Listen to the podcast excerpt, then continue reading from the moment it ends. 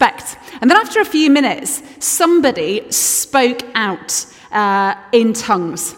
They proclaimed something in a, a, spiritual language. And it was different because it wasn't somebody like singing beautifully in their spiritual language. It wasn't even uh, them praying. It was very much they were declaring something. And, uh, and then the minister said, Right, we're now going to wait for an interpretation. And it felt like we were stood there for about 25 minutes. I was shuffling, thinking, I don't know what we're waiting for, but this is all a bit embarrassing. Uh, but we'll wait anyway. And we waited. It was actually probably about two or three minutes. And then somebody spoke out an interpretation of what had been said in English. Now, it was a long time ago. I don't remember what was said. But what I do remember was that this word that was spoken out was a real encouragement to the church. In that moment, I encountered both the gift of tongues being used, but also, in a sense, prophecy as well. And I saw it being used and exercised in a really good way in that church. It wasn't self indulgent, the focus wasn't on the, the two people involved, it was just simply part of worship. It was positive and it glorified God and it built up the church. And it was one of those moments for me, aged 12 or 13, where I thought, hey, Jesus is alive. Jesus is alive and is w- working in this church through people's lives, is speaking into our world today. But since that time, I've come across the gift of uh, prophecy in a number of forms. And I think, like some of the other spiritual gifts as well, there can be some confusion around this gift of prophecy. Uh, there can sometimes be fear around it, and in some instances, there can be some unhelpful practice as well. So, we're just going to explore a little bit about the gift of prophecy this morning. So, firstly, what is prophecy? What is prophecy? I think if we were to just simply describe what it is, it's God speaking words of truth through people. God speaking words of truth.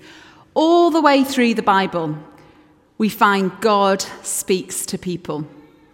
Uh, he speaks to Adam and Eve, he speaks to Noah, he speaks to Moses and Aaron and Joshua and Deborah and Gideon. All the way through the Old Testament, God is speaking to his people. There isn't a time where God is not speaking. He's reminding uh, them that He is with them. And then we get to the prophets, and God speaks through the prophets Jeremiah, Nehemiah, Amos, Micah, Isaiah, the list goes on. These Old Testament prophets are given the gift of prophecy. But it's slightly different from the gift of prophecy that we find in the New Testament. These Old Testament prophets are set apart. They literally are physically set apart at times. They often live outside of the uh, community, the Jewish community.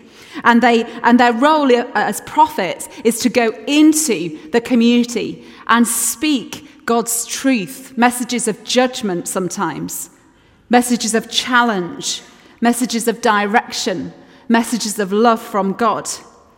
And through these truths, the character of God is also revealed to his people. And then we get to the New Testament, and everything seems to change quite radically.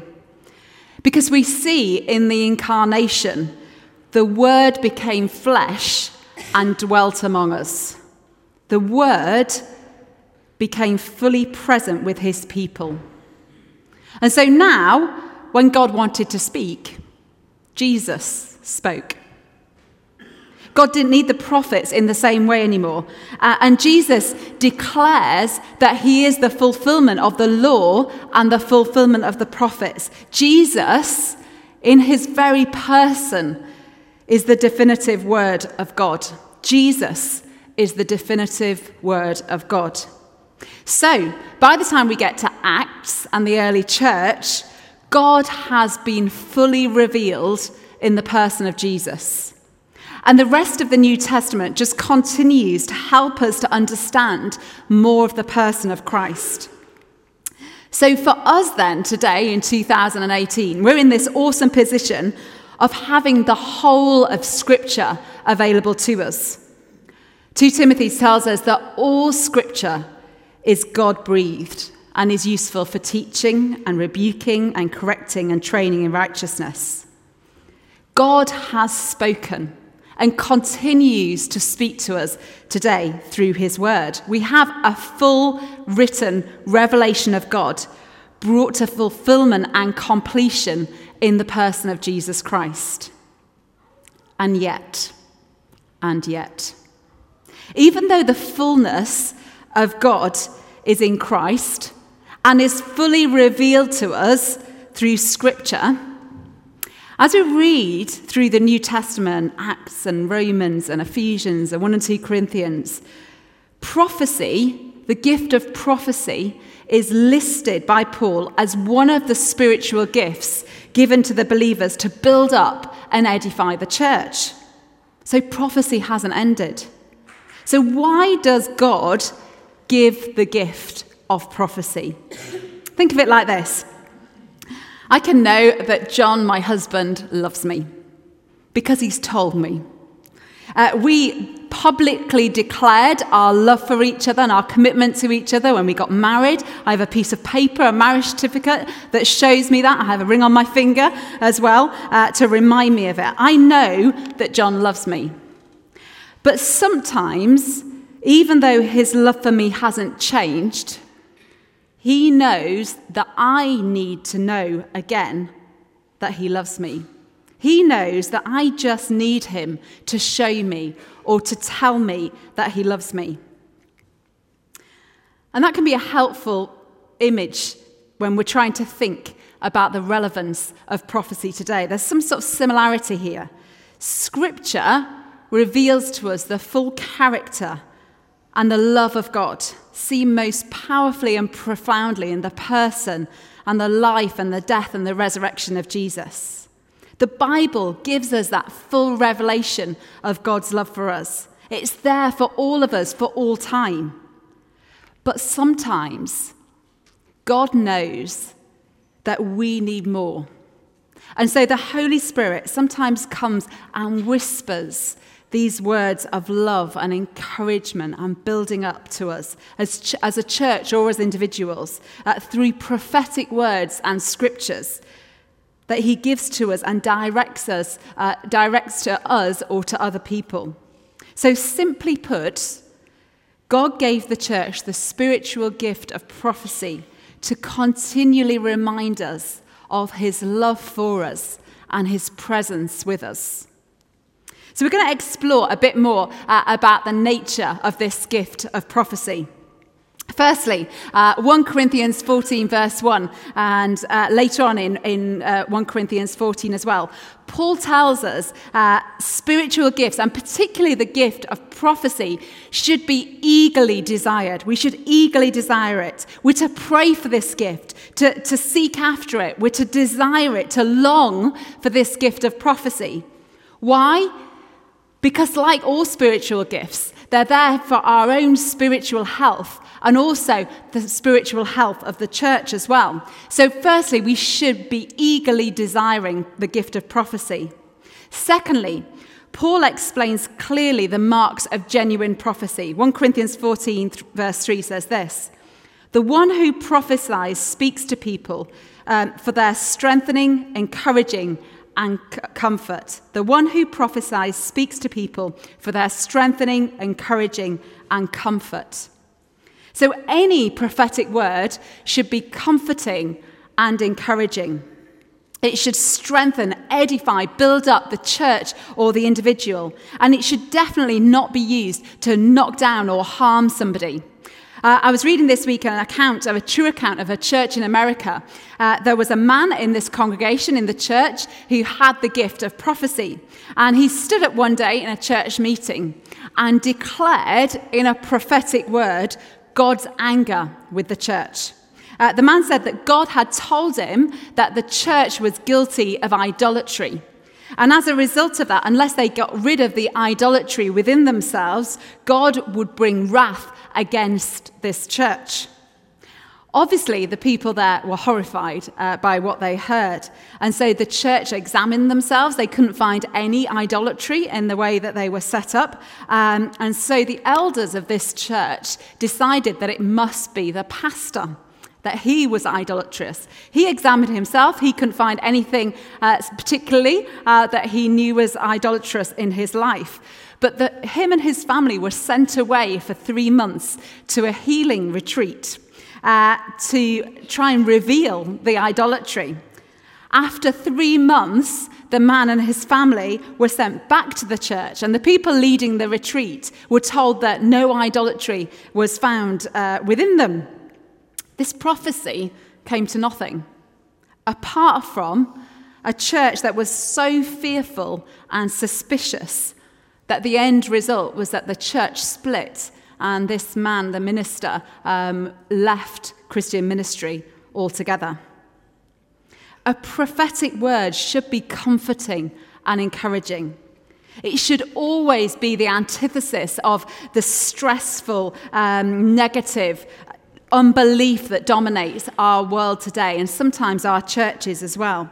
It's clear uh, from Paul's words in 1 Corinthians 12, 13, and 14 that the whole context for prophecy is love. Dave reminded us last week uh, that 1 Corinthians chapter 13 is deliberately put between chapters 12 and 14, an inspired word there from myself and from Dave. But that's because 1 Corinthians 13 is all about love. And that is the context for all the spiritual gifts. And remember, too, the character of the Holy Spirit is to be a comforter and an encourager. And so the Holy Spirit will never tear down or discourage or condemn. So prophecy should comfort and encourage. Thirdly, a, genuine prophecy should build up and strengthen the church. A, pro- a, prophetic word should build up the church and strengthen our own faith in Him. It should help us, if you like, to lift our eyes up and see God at work in our life and in the people around us and in His church and in the world as well. It should remind us that Jesus is alive. It reminds us of His character and His love for us as well. Um, a few years ago, I was at a Christian conference down south, and uh, one evening in the sort of big main meeting, there was a Bible teacher, and he'd spoken a, a really great word, and he, he was speaking about witnessing and speaking the truth of the gospel. And at the end of the talk, he asked uh, those people who were involved in preaching and speaking the gospel to come forward to be prayed for. So I stood up um, and came, you wouldn't believe this, but I hate going forward for things like this. And I stood up and went forward to the front. There were probably about 175, 200 people that got up and came to the front. I reckon I was one of about three or four women amongst all the men. So straight away, I felt like I stood out like a sore thumb. And we all had to line up uh, across the front of this big uh, tent with about 5,000 other people in. And the guy that had been speaking went along uh, the line and he started over this end and he's put his hands on the first person's head and he just prayed, Receive the Holy Spirit. And the person fell over in the Spirit. Next person, receive the Holy Spirit, bang. Receive the Holy Spirit, bang. Receive the Holy Spirit, bang. I'm about number 175 over here, and I'm sat there thinking, there's no way I'm going to fall over in front of all these people. I already feel really obvious already but I quite like a bit of the Holy Spirit in my life. So, anyway, I was stood there thinking, mm, what's going on? Anyway, receive the Holy Spirit, bang, receive the Holy Spirit, bang, receive the Holy Spirit, bang, receive. Got to me, okay, over here, number 175, gospel preacher, put his hands on my head, and I'm there thinking, not going anywhere. Receive, the, and he didn't say anything. He didn't say, receive the Holy Spirit, and I'm thinking, he doesn't think I need to receive the Holy Spirit or I'm not good enough to receive the Holy Spirit. But instead, he just put his hands on my head and he prayed for me for a little while. And then he spoke some incredible words of strengthening and encouraging into my life and into my ministry. He spoke some prophetic words over me in that moment. It was an incredible moment of comforting and encouraging and building me up, and I didn't fall over.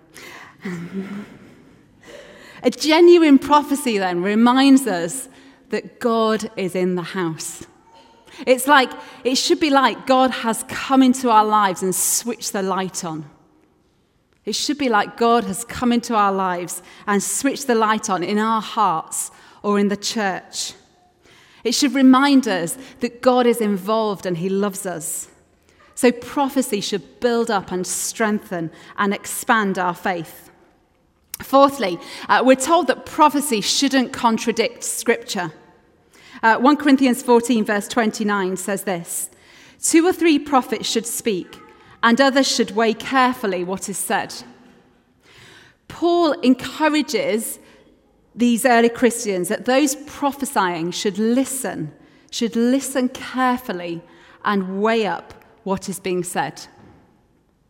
In the Old Testament, uh, the prophet was like the one who had, if you like, the hotline to God. God would download, tell him what was going to be said, and he would then go and give it to the people, and the people would receive the message. In theory, without argument. We know from the Old Testament there was a lot of argument, a lot of stamping feet and saying, we're not going to do that. They did what they were meant to do. But here in the New Testament, the situation is different. And people are given the task, when a prophecy is given, of weighing up that prophecy. God has spoken through Scripture, and by becoming the Word made flesh. And so, like all other gifts, the gift of prophecy is only part of the way that God speaks. It's only part of the way that God speaks. And so, in exercising the gift, the person prophesying and those listening have to weigh up what is being said. We have a responsibility not just to accept any prophecy given as the word of God, but to test it, maybe with the leaders of the church, but definitely against Scripture as well. If it's not in line with Scripture, it can't be from God. Uh, when I was at theological college, one of the, uh, my fellow students, I think we came back from the Easter holiday, and uh, he came to see me uh, to tell me something important, and that was that God had told him that I should marry him. Um, great, I thought. I've never even thought of you in that way. We're just sort of remotely friends, and now it appears that God's told you that I'm going to marry you. Uh, God had not said anything remotely like that to me. And uh, to be honest, the thought of marrying this chap absolutely petrified me. It would have been horrendous. Uh, and, and I struggled to find any part of scripture that substantiated his claim that he should marry me. Uh, so I made it clear that I thought that perhaps he had misunderstood what God had said to him. Um, he went, then went and locked himself in his room for three days and didn't come out. Um, it was all a bit awkward after that. Um, Sometimes uh, it's, it's just obvious that a prophecy isn't from God, like that one.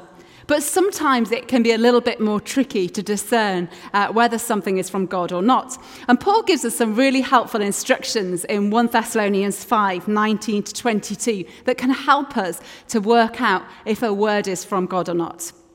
Firstly, he says, Do not quench the Spirit's fire and don't treat prophecies with contempt.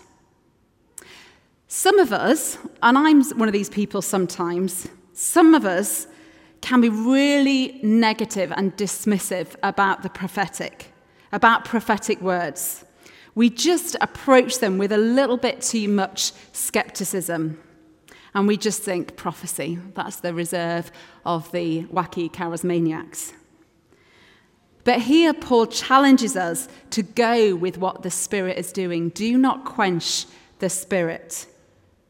Don't always be negative, but instead, we're told to discern carefully without being judgmental. Do not quench the Spirit. Do not treat prophecies with contempt, but test them all. Test everything around Scripture. If it isn't in line with Scripture, it's not of God. And thirdly, we're told to hold on to what is good. Hold on to what is good and reject every kind of evil. The implication, hold on to what is good, is that we should get rid of any word which is not good, which isn't encouraging, which isn't strengthening, which isn't building up the church. If it isn't, it isn't of God. We've got to remember that prophecy is fallible. Remember, for something to be good and encouraging, though, it doesn't mean that sometimes what God says to us won't be challenging. Something can be good, but it sometimes can be a real challenge to us. Sometimes we can read scripture, can't we? And we can feel challenged about how we're living our lives or decisions that we're making or some aspect of sin that God highlights, not in a way that we particularly like, but highlights to us as we read scripture. John Wimber said this Sometimes God offends our mind to heal our heart. Sometimes God offends our mind to heal our heart. We might not always like what God is saying. What he's saying may be challenging. He might call us out of where we are into something new, and that can be scary and unsettling. He might challenge our understanding of something, but sometimes God challenges or offends our mind to heal our hearts. Let's go back to our fifth thing about the nature of the gift of prophecy. Fifthly, a prophecy should always glorify Jesus and not the one who is giving the prophecy. Jesus said this, John 16, verses 13 and 14. But when he, the Spirit of truth, comes, he will guide you into all truth. And verse 14, he will glorify me because it is from me that he will receive what he will make known to you. Simon Ponsonby uh, is one of my favourite preachers. Uh, he's based uh, uh, Aldates in Oxford, and he's a great theologian. He's written, uh, written, a really good book, actually, called Fire and Spirit, all about um, the Holy Spirit and, and the Word of God and how they go together. But he tells this true story of how a university student uh, was on a trip, a sports trip in Europe. And while they were there, um, his mates got into trouble and uh, were arrested for alleged rowdiness. He wasn't with them at the time, and he'd been at the apartment when this alleged rowdiness took place. But when the police came to arrest them, they arrested all of them, including him. And this young man was deeply upset uh, by the whole incident. He was really upset by it because he was innocent and he'd just been caught up in what they'd uh, been doing. When he returned to the UK, he decided to go to church. Uh, he'd slipped away from God over the previous year, hadn't been to church at all for the last year, but he decided to go this night that he got back. And the person who was speaking that day, uh, as they were preaching, they really felt God uh, lead them by the Spirit to include an illustration in their sermon. And it went like this Imagine that you had been a student in Europe with the university boat team, not pres- present uh, with the rowdiness, but got arrested anyway. And it went on.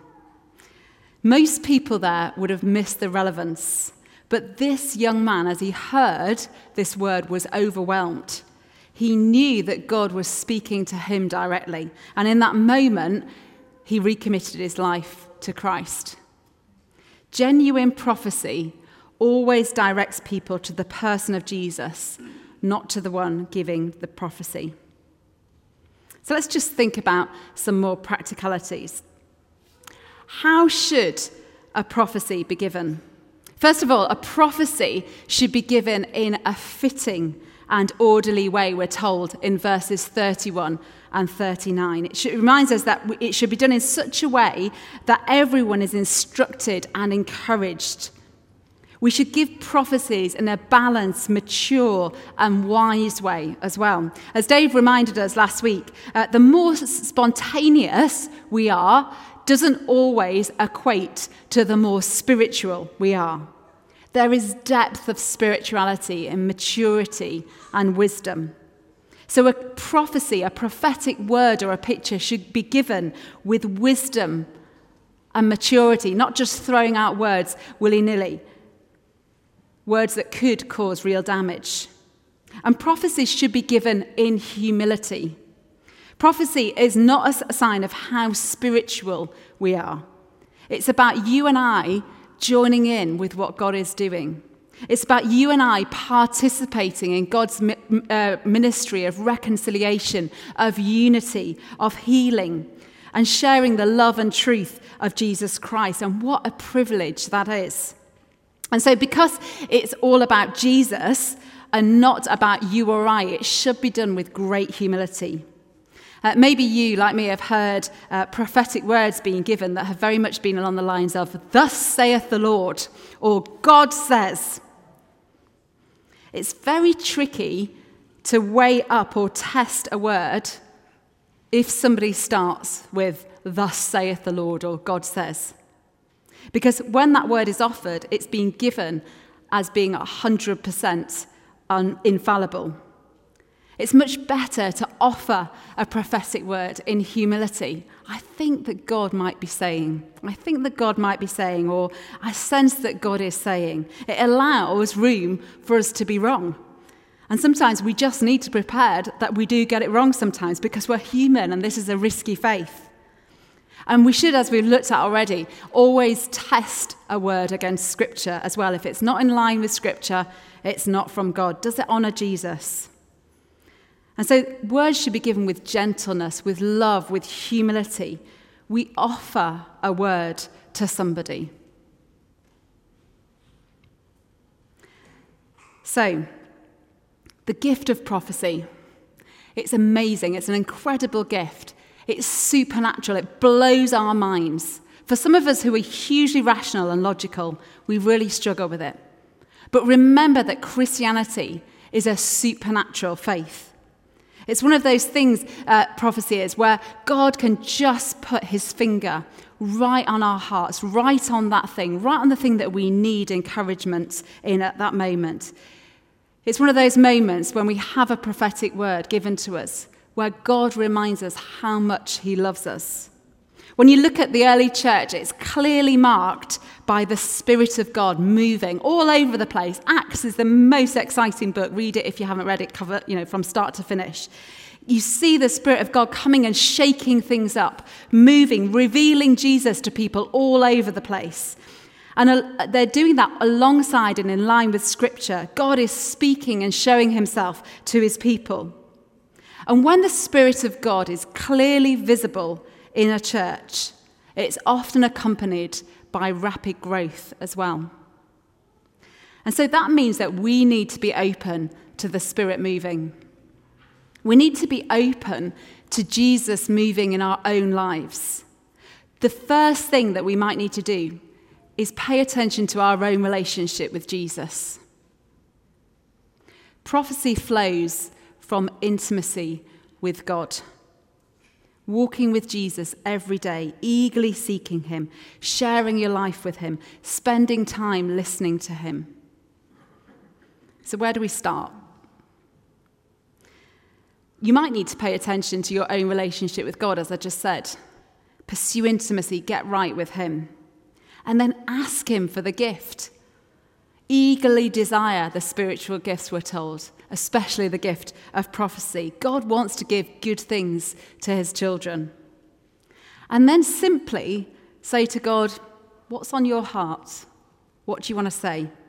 We don't need to. I think some people think that you've got to like batter down God's door for him to speak to you. Uh, and we sort of go like, God speak, God speak, come on, I'm here, I'm listening, God speak to me, come on, download, download, download. You don't need to do that. Okay? Sometimes it's, it's not like that. When I pray um, for a person or a situation, I will often just say, God, what do you want to say for this person? I might even picture them in my mind if they're not physically right next to me. And sometimes, just sometimes, God will put a word or a picture in my mind for that person or for that situation.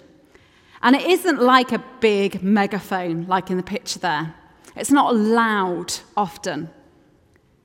It's sometimes like the quiet flutter of a butterfly's wings. It's sometimes just like the quiet flutter of a butterfly's wings. It's subtle and it's quiet, but it's just so beautiful that it catches your eye and you can't miss it.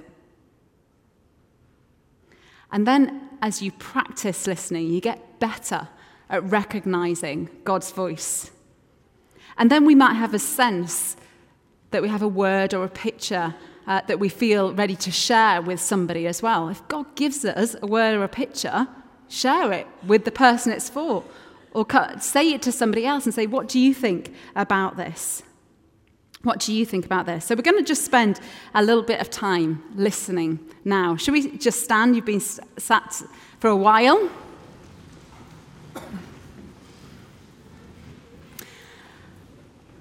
We're just going to be quiet initially. And we're just going to listen to God. You might, in your mind, want to think about the people that are around you. You might know them, you might not. You want, might want to just say to God, What do you want to say for these people around me, or this person to my right, or to this person to my left? And listen to what God says. Sometimes it's the first thing that comes into your mind, is the thing that God wants to say. You might want to say, God, what do you want to say to this church? We're about to start a new strategy process. We've just started it. And you might want to wait for God to speak to you for this church as well. If God says something for the church, come and see Dave right at the end or email it to us. But maybe if God says something to you for a person around it, just gently, uh, maybe mention it to them uh, as you're coming and going for communion a little bit later at the end of the service. So let's just stand and let's wait. Holy Spirit, we thank you that you are here. Thank you that you speak to us today. Thank you that you love us, that you want to be involved that you want to speak words of comfort and encouragement and strengthening into our lives, into the life of this church, and into your world today. And we just ask you to come and speak now in your power.